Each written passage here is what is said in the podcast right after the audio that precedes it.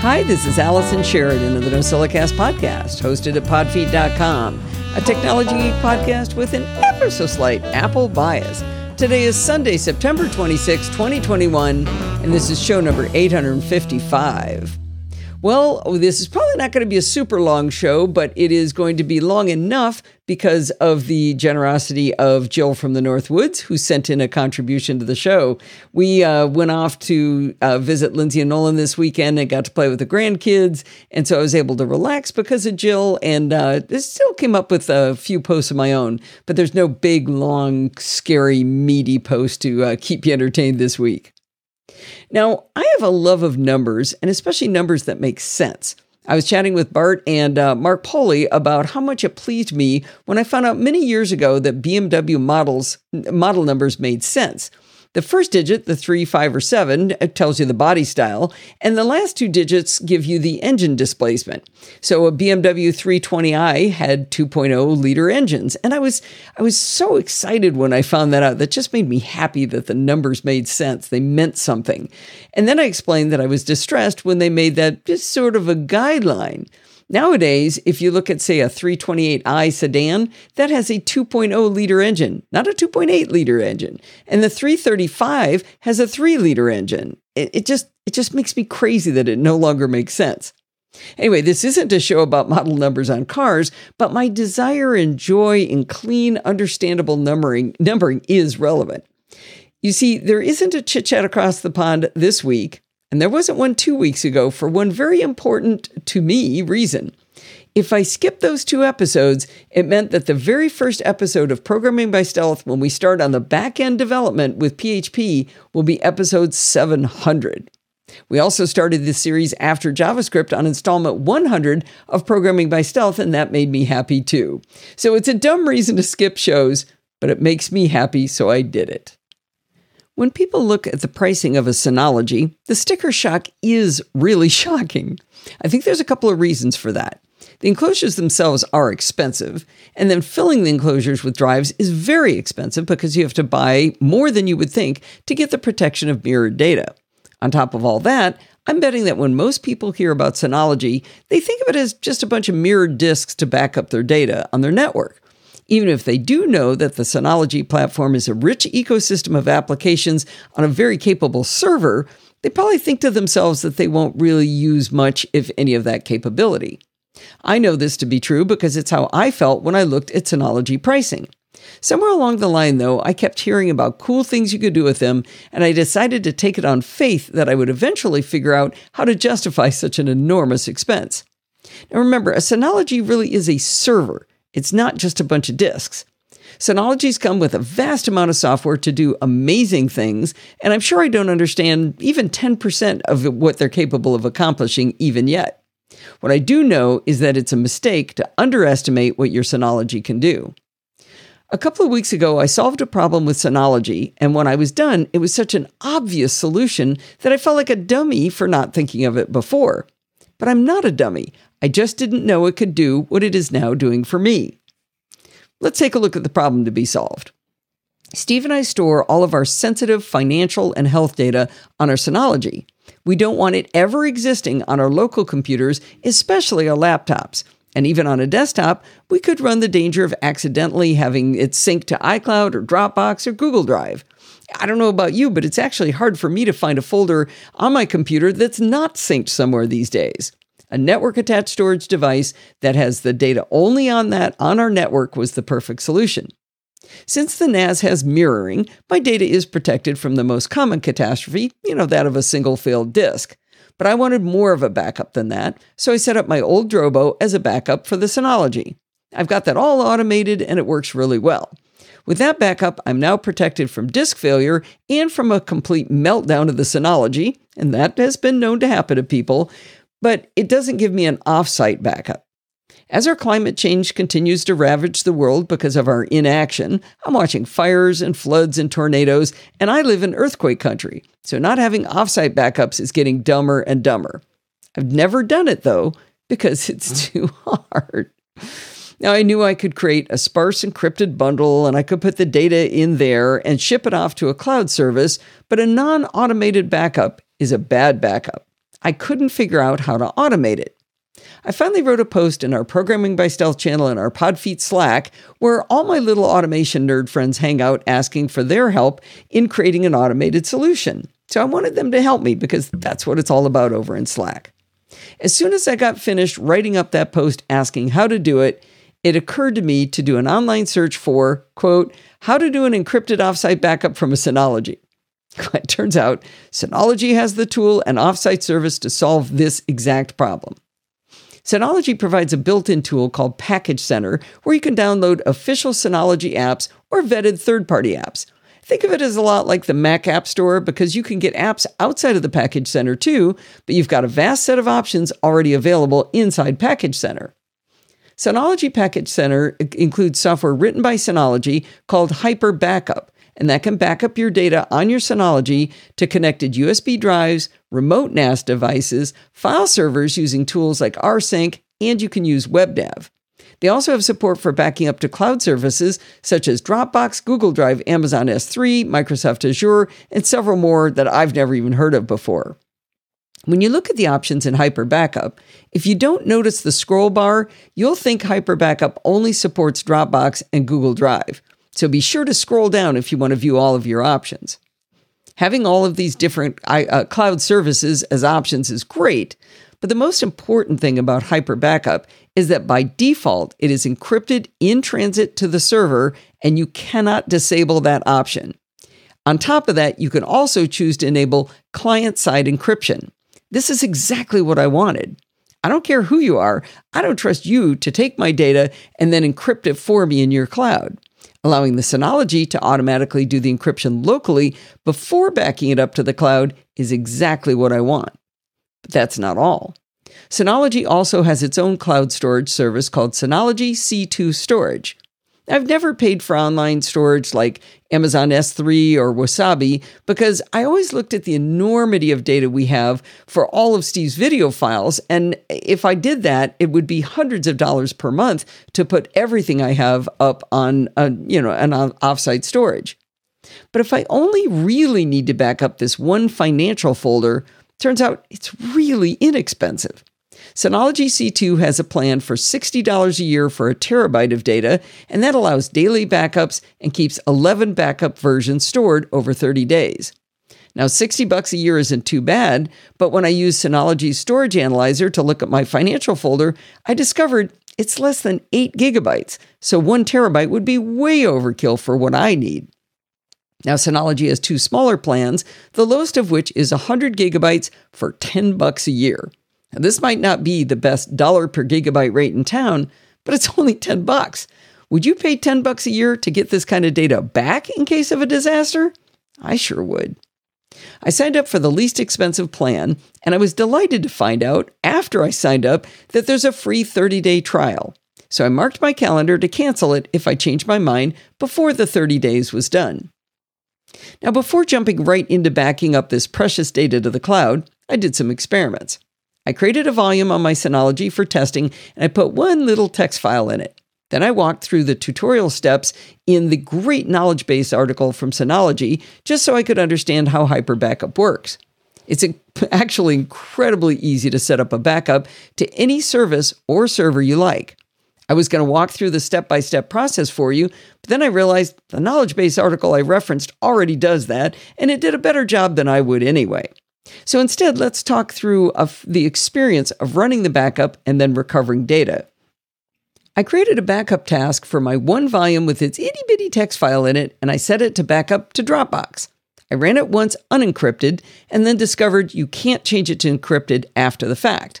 No big deal, that gave me a chance to practice by creating a new backup task that was encrypted. I had hoped that when I looked in Dropbox at my backup, I'd see the same little folder with its little text file in it, but instead, I saw glop. And by glop, I mean a bunch of database files and folders with names like guard and pool and config and Synology hyperbackup.bkpi. You know, like I said, glop. I'm okay with the database, but I vastly prefer when I can see the files. In this case, I'll be encrypting them anyway, so I wouldn't be able to see them over on Dropbox, so I'm really not going to fret about it. I went back to the Synology and I purposely deleted my one little text file and I emptied the recycle bin on my Synology. In Hyper Backup, I found a giant restore button, which restored the entire directory. In my case, it was the same as restoring a file, but it got me to wondering how do you restore just one lost file? Well, a quick jaunt to the internets, and I learned that there's a little restore button too. So I had to hit the big restore button. You got to find the little restore button. The big one looks like a turn back time icon, while the little one is a magnifying glass with a clock face. A little bit confusing. You know, the icons could easily have words because they have plenty of real estate for them, but at least if you hover over them, you can find out what they mean. Speaking of not knowing what the icons mean, I'm afraid Hyper Backup is not accessible through VoiceOver. Much of the Synology interface is accessible, but definitely not Hyper Backup. Angry fish shake at that. So back to my experiments. I deleted my little file again and then tried the little magnifying glass to choose just the file I wanted, and it worked perfectly. I ran the same experiment, but this time told the backup task to encrypt locally before uploading to the server. I was prompted by Hyper Backup for a password to encrypt the files, and I was warned that it would be my own darn fault if I lost that password. I put the password in 1Password to be safe, and I clicked OK. Then something surprising happened. I got a pop up asking if I'd allowed downloads from this Safari tab.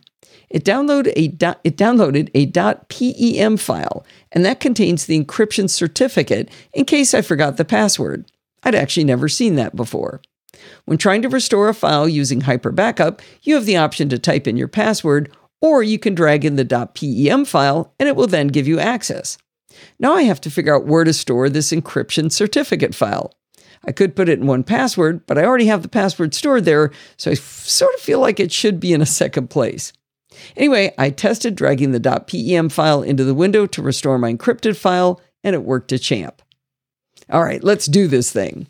After my success, with the ease of using Hyper Backup with my little tiny text file, I created a new backup task. I pointed to Synology C2 offsite storage, pointed at my financial volume on the Synology, I checked the box for client side encryption and I hit go. It started to go really quickly, so I went for a half hour walk, and sometime before I got back, it was completely finished. It could not have been easier. So, the entire process to set up an encrypted offsite backup of my financial data took far less time than it took to craft my message to the Slack community asking them how to do it. The bottom line is to remember that the Synology platform is not just a bunch of disks. It's a powerful, capable server with so many goodies inside it. I can't wait to learn more. Hello, everyone. This is Jill from the North Woods. I thought I would share with you a new toy that I think is just great. As some of you may have heard, I have a slight podcast problem. I listen to podcasts all the time. When I'm not listening to podcasts, I start to fidget. It has become that much of an addiction. But here's my problem I love to camp. And what kind of person walks around their campsite either listening to something so loud they can't hear nature or has something so noise canceling they can't hear nature? I like to hear the birds and I like to hear when a bear comes up behind me. So I could listen through my amazing Sony headphones that blocks out every sound possibly made. I could put my AirPods in, which does a fantastic job of blocking out all the noise. Or I could use the AirPods on transparent mode, where I hear some of the noise, but not the noise in its raw, beautiful format, just some sort of processed version of it. None of that really works for nature. So, what I brought camping my last time was called the AfterShokz Open Move headphones. These are bone conducting headphones. And what they do is they work by transmitting noise to your jawbone. And this allows you to have the headset actually on your cheekbones instead of inside your ears. You can hear the whole outside world exactly as it sounds. And that's great when the outside world is beautiful and full of nature and birds chirping and bears growling. It's a perfect way to listen to podcasts or music or books at the same time you're out in nature. And the interesting thing about it is it doesn't cloud up either of them. I can hear whatever is being played on my headset quite clearly but I can also hear the nature behind me also clearly. For whatever reason, everything sounds distinct, so I can tell what's inside my headphones and I can tell what's outside in nature. They both work really well together. I think if Allison were sitting in the same room with me at the same time I was listening to her podcast, with the way the sound works, I would totally be able to tell the difference between her voice in the same room and her voice on the podcast. It's that clearly defined. The other cool thing about bone conduction headphones is if you do have hearing loss, it still does work. You can even use them if you use a hearing aid, which I think is pretty fantastic. The open move that I have is the lowest priced version out there, and it runs about $80. The headphones themselves have a band and the two vibration pods that rest on your cheekbone. And that's what produces the vibrations to your cheekbone so it sounds like noise. At first, I noticed they were there, but as I went forward in time, I stopped even focusing on the fact they were there. And I was able to actually spend most of my time camping and then eventually going for a nice hike without having any battery issues at all. And like I said, I could hear all the nature around me while at the same time listening to my podcast. Have I mentioned I'm 13 days behind? The biggest complaints about them when I was looking at some of the people's reviews about it is that maybe it's uncomfortable or the fact that it doesn't do noise cancellation, obviously because it's not filling your ear. It does come with a pair of earplugs, which is what they call noise cancellation. I thought it was kind of funny. The Open Move headphones are equipped with Bluetooth 5.0 and can connect multiple devices. Pairing was easy and worked right away. There are three EQ settings when it comes to these headphones. One of them is normal listening, one is for voice listening, which would be great for my podcast. And the other is when you decide to use those earplugs. The other thing that I liked about the version I got, besides the great price on it, is that it also charges with USB C. A lot of the other versions of these headphones have a special proprietary charger that almost looks like a magnet style charging device. I'm sure that's pretty handy, but I would take having the USB C charging any day I heard one lady complain that she broke her charger on a trip and couldn't find it anywhere so that her headphones became useless to her. Now, I listen to podcasts and a few Audible books, and I wonder what kind of experience the music would be. I found the music was fine. I thought I could hear the music, I could enjoy the music. But if you are a music connoisseur who really love those deep basses and hearing all those instruments in there, you might get frustrated. I'm not sure the sound is quite that good. I found that the microphone was fantastic. It has noise canceling on it, and people were able to hear me quite well. I also had a friend test out how loud the headphones had to get before she could hear what I was listening to. And I turned it up and I turned it up.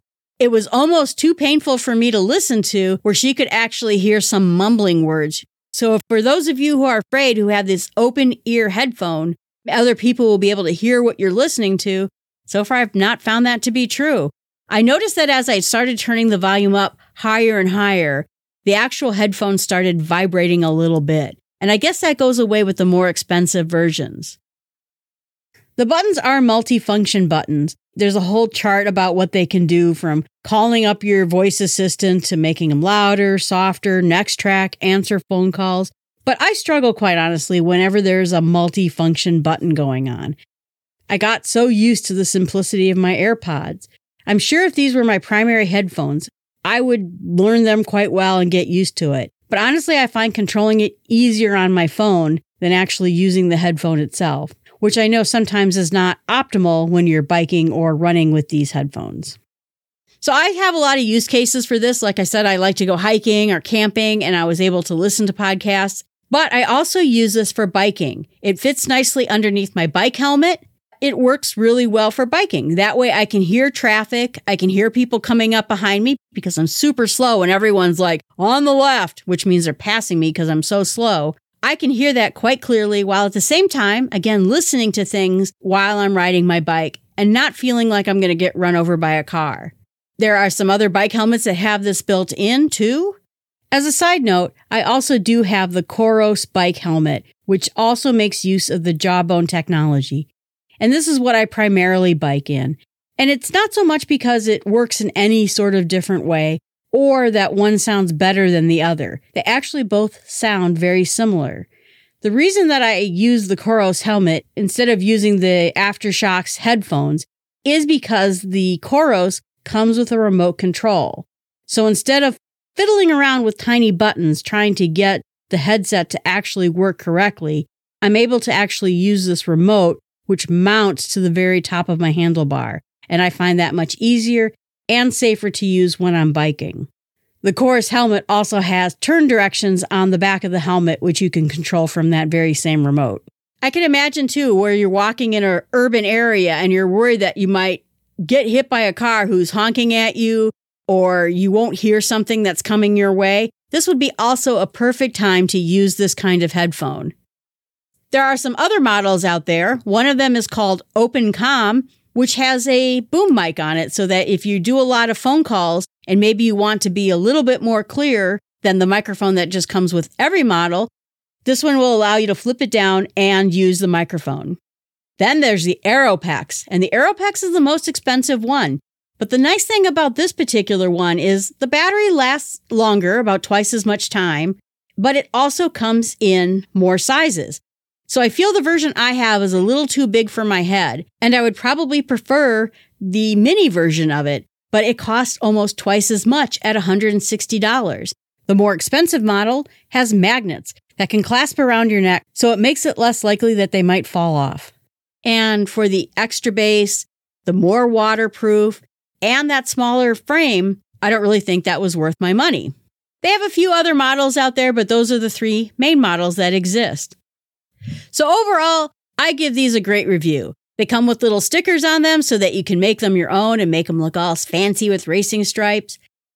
And I think anyone who does want to hear the outside world, has some trouble hearing, and is not too much in love with exact musical representation, you would like them too. Heck, I even listened to Allison's live show on Sunday night with those headphones while I was listening to all the raccoons eating all my food at the campsite. It was perfect. I loved it. And I love these headphones too. They certainly have a use in my life.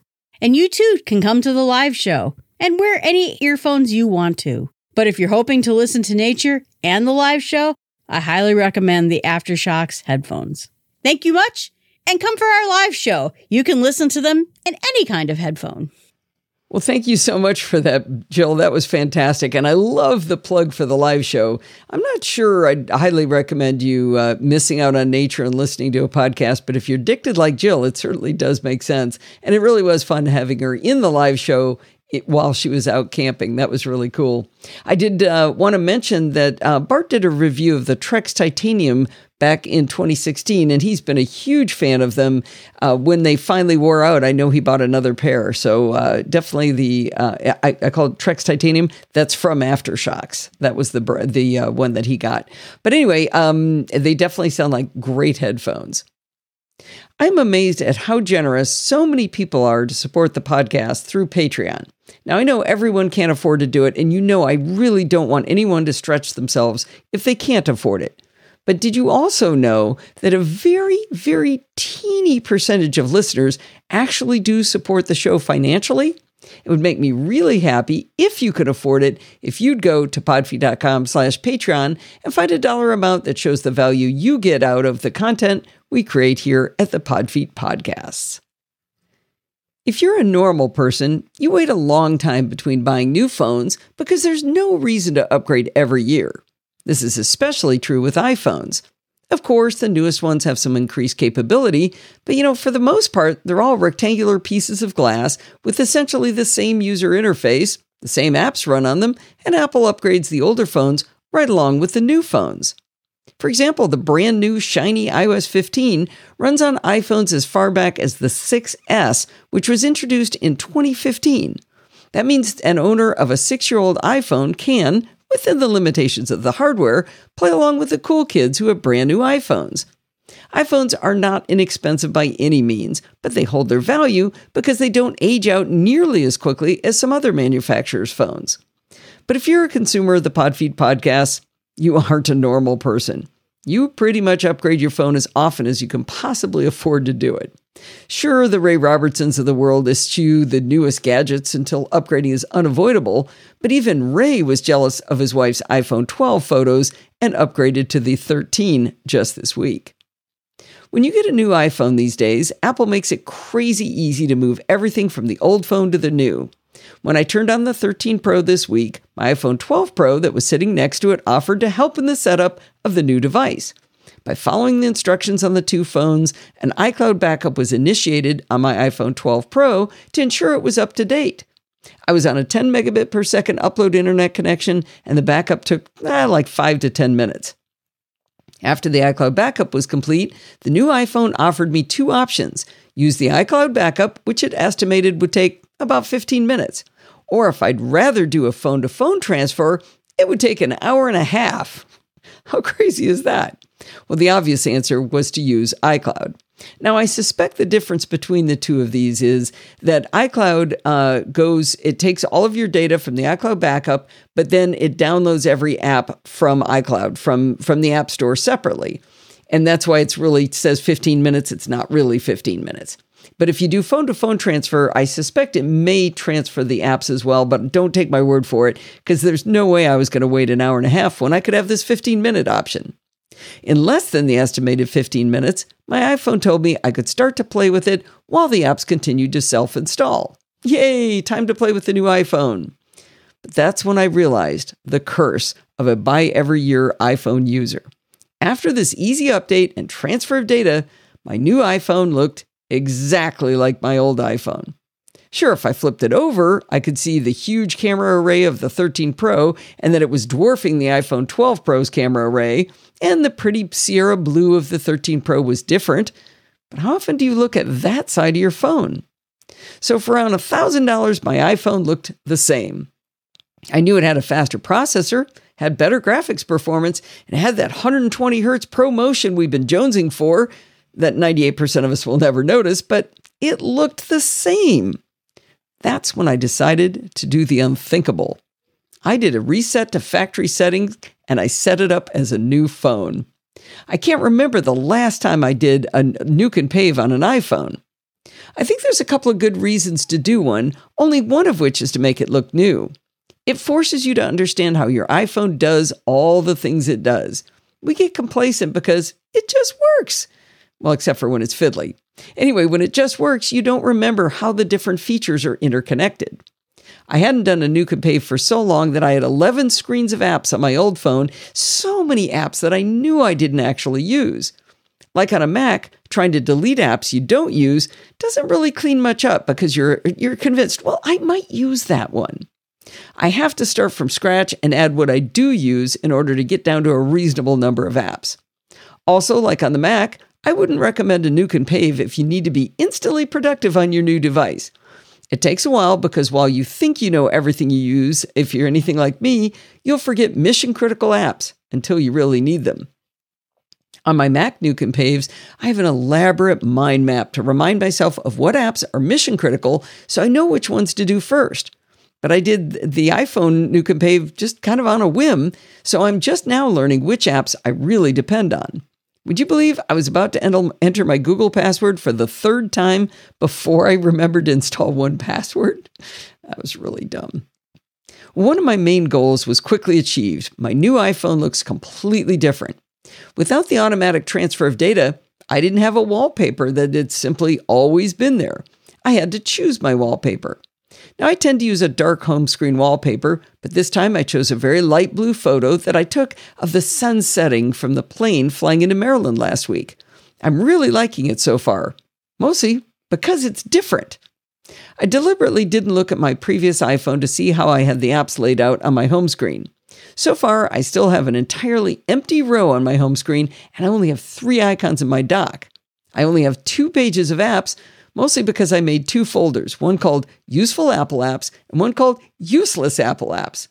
You know, with things like stocks and uh, I don't know, I don't use the news app. There's a whole lot of stuff from Apple that I don't like to use. So it was really handy to just get them right at the very beginning. I could see them all on one page and take them all and shove them all into that useful, useless Apple apps folder.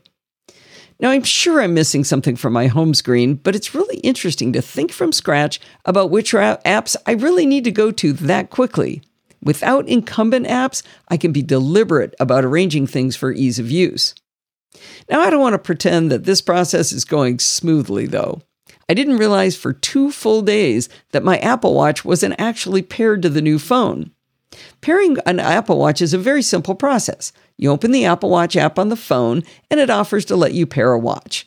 Then it opens a little viewer and it says to scan this swirly cloud thing on the Apple Watch. It's kind of a fancy pants uh, QR code.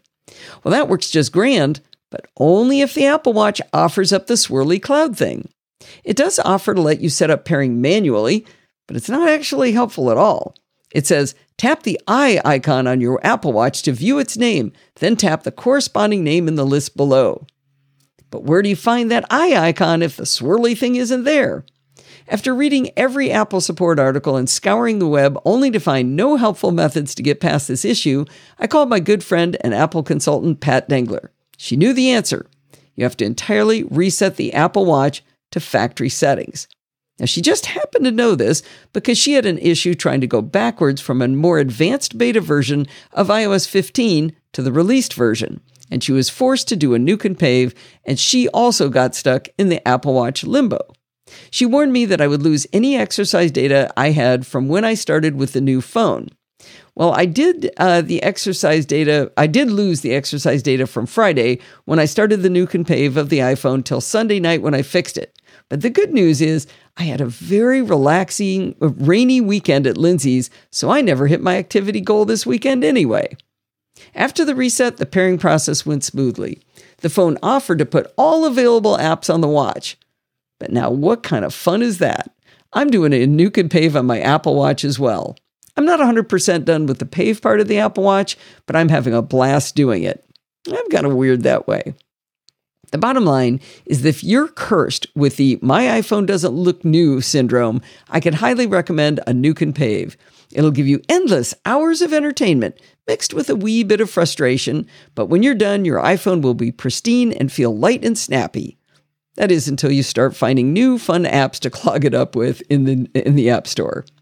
You know, I just thought of something. If you've got an older iPhone, you could make it feel brand new with a Nuke and Pave plus iOS 15. I write around 5,000 words per week for the blog and podcast, and I thought it might be fun to pull back the curtain to tell you a little part of my process. As I've mentioned before, I start writing my raw text in the cross platform app Ulysses. With Ulysses, I can write in Markdown on my Mac or iPad Pro with the smart keyboard and have it perfectly synced at all times. This flexibility is probably the main reason I start in Ulysses. The one thing I don't like about Markdown, and it's not Ulysses' fault, is that Markdown links are very simplified. You put in the words you want to show in the web browser and then add the link to where you want to send the reader when they click those words. But in HTML, I can add more to the link. And one thing I always do is add code to tell the link to open in a new tab rather than driving traffic away from my website. My solution is to do my initial writing in Ulysses with ugly links and then export to Markdown and copy and paste into my blogging software of choice, MarsEdit. MarsEdit supports Markdown too, but I can also intermingle my HTML links with the Markdown. At this point in writing a blog post, I feel like I'm just minutes away from publishing the blog post because writing the content is the hard part. All I have to do is embed my images and I'm done. Well, you know, a little bit of proofreading. This task of adding the images often takes days for me to complete. Part of the problem is I can't embed images while I'm doing the writing in Ulysses. I take the screenshots for the blog post as I'm writing because that's when I remember what views would be interesting about what I'm describing. I can drag images into Ulysses, but they make these weird little thumbnails, and the content isn't exported when I take it out of there and go to put it in MarsEdit anyway, so it doesn't really do me any good to have them in Ulysses. There might be a way to do it, and maybe if you know about that, you can let me know. But I don't know, the formatting in Ulysses is definitely not what I want anyway. It's too simplified. Instead, I put placeholders into the text in Ulysses to remind me of the name of which image goes where. And when I get over to MarsEdit, I simply drag the images in. With Mars Edit, I have these sweet templates set up that will right justify the image, put some margin on the left, make it into an HTML figure so I can give you a caption, and even puts a nice little gray thin border around it. It's trivially easy with Mars Edit to make these images look good and be informative. Often, though, I run into a barrier to my clean process.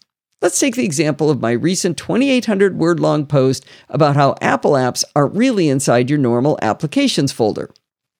In that post, I explained a problem I was having with Spotlight indexing. I talked about several different ways to kickstart syncing, including the process of dragging your drive into the privacy window in System Preferences. I wanted to take a screenshot of that process for the show notes, showing the disk drive being dragged into System Preferences. Unfortunately, if you take a screenshot of System Preferences while dragging in the drive, the drive does not show up in the screenshot, which is the whole point of this screenshot. The process I followed to get a reasonably good screenshot is a perfect example of why it takes me so long to write my blog posts. Here's what I did to get you a good looking, informative, uh, informative screenshot for that one blog post. First, I took a regular screenshot of the Spotlight preference pane showing privacy. Next, I needed an image of the drive that I could paste into the screenshot. The easiest way to get an icon as an image file is to select the file or drive in question and use Command I to get info. Then you select the icon in the Get Info window and copy. This will put the image into your copy buffer. You can then open Preview and you'll see the beautiful artwork the developer has created for their app. The one problem is that in most cases, the icon isn't just a single PNG file, it's a series of images that represent different states of the app in a file format called .icns. Unfortunately for me, the drive icon is one of these .icns files. Oddly for Apple, it still says internal hard disk, by the way, even though it's an SSD, and it's been many years since Apple shipped a spinning hard disk in a Mac laptop. But anyway, back to the point, I can't use this .icns format with lots of different images embedded in it. So from there, I had to export from preview to a single PNG. Okay, great. Now I've got the icon for the drive and the screenshot of Spotlight's privacy preferences. I could have used some fancy app like Affinity Designer to place the drive icon into the preferences image, but I decided to see what would happen if I just tried to do it in Apple's preview. I opened both images and I simply copied the drive image and pasted it onto the preference pane, uh, the preferences image, and it worked. Well, as long as you define worked as having a giant version of the drive, nearly completely obscuring the entire preference pane. So now things got tricky. I resized the drive icon in preview while jumping back and forth to system preferences and test dragging the drive so I could see about how big uh, was the size of the drive that I was trying to emulate. So back and forth, back and forth, back and forth. Finally, I got it about the right size. And then I realized that in the real dragging operation, the name of the drive was supposed to be showing under the icon. I added text in preview and I typed in Macintosh HD and I moved it under the drive. It was the wrong size, the wrong color, and the wrong font. Now, I know Apple uses San Francisco as the system font, but even I drew the line at downloading a font just for this dumb screenshot. I set it to something vaguely similar and decided close enough. And then I realized that when you drag in the, the disk to System Preferences, the text becomes white with a blue background. Okay, fine. I made the text white, and then I created a blue rounded rectangle. But when I dragged the blue rectangle over the, to the text, the blue rectangle went on top of the text instead of under it, since the most recent objects go on top in preview. Okay, fine. I duplicated the white text, so the duplicated version of the Macintosh, the, the word Macintosh HD was newer. I deleted the original, and then I was able to drag the blue rectangle under the disk named in white. Finally, I was ready for the last step drawing a couple of red arrows indicating movement of the disk onto the window, and I was done. Well, the bottom line is that was all for one single screenshot, just so I could be as clear as possible in explaining what I was doing. Now, not every screenshot takes as long as this one did, but it's surprisingly common for me to have to do a lot of work to get a screenshot just right. I'm not asking for a medal or anything, but hopefully, when you see my screenshots on the blog, maybe you'll smile in the knowledge that I worked really hard to make it look good. Oh, and for those of you been yelling at your devices through this explanation, yes, you're right. I could have used a timed screenshot to show the hard drive being dragged into system preferences, which I realized an hour after I posted the article. Well, that's going to wind us up for this week. Don't forget to send in your dumb questions. Everything is Fiddly recordings, comments, and suggestions by emailing me at allison at podfeet.com. And you can follow me on Twitter at podfeet. Remember, everything good starts with podfeet.com. You want to be one of the cool kids and become a patron of the Podfeet podcast? You can do that by going to podfeet.com slash Patreon. If you'd like to do a one-time donation, you can get there by going to podfeet.com slash PayPal. If you'd like to join in the conversation, we have a Facebook group at podfeet.com slash Facebook and a Slack community at podfeet.com slash Slack, where the real nerds hang out. And if you want to join in the fun of the live show like Michael, also known as Pokemon Dad, did for the first time, head on over to podfeet.com slash live on Sunday nights at 5 p.m. Pacific time and join the friendly and enthusiastic Nosilla castaways. Thanks for listening and stay subscribed.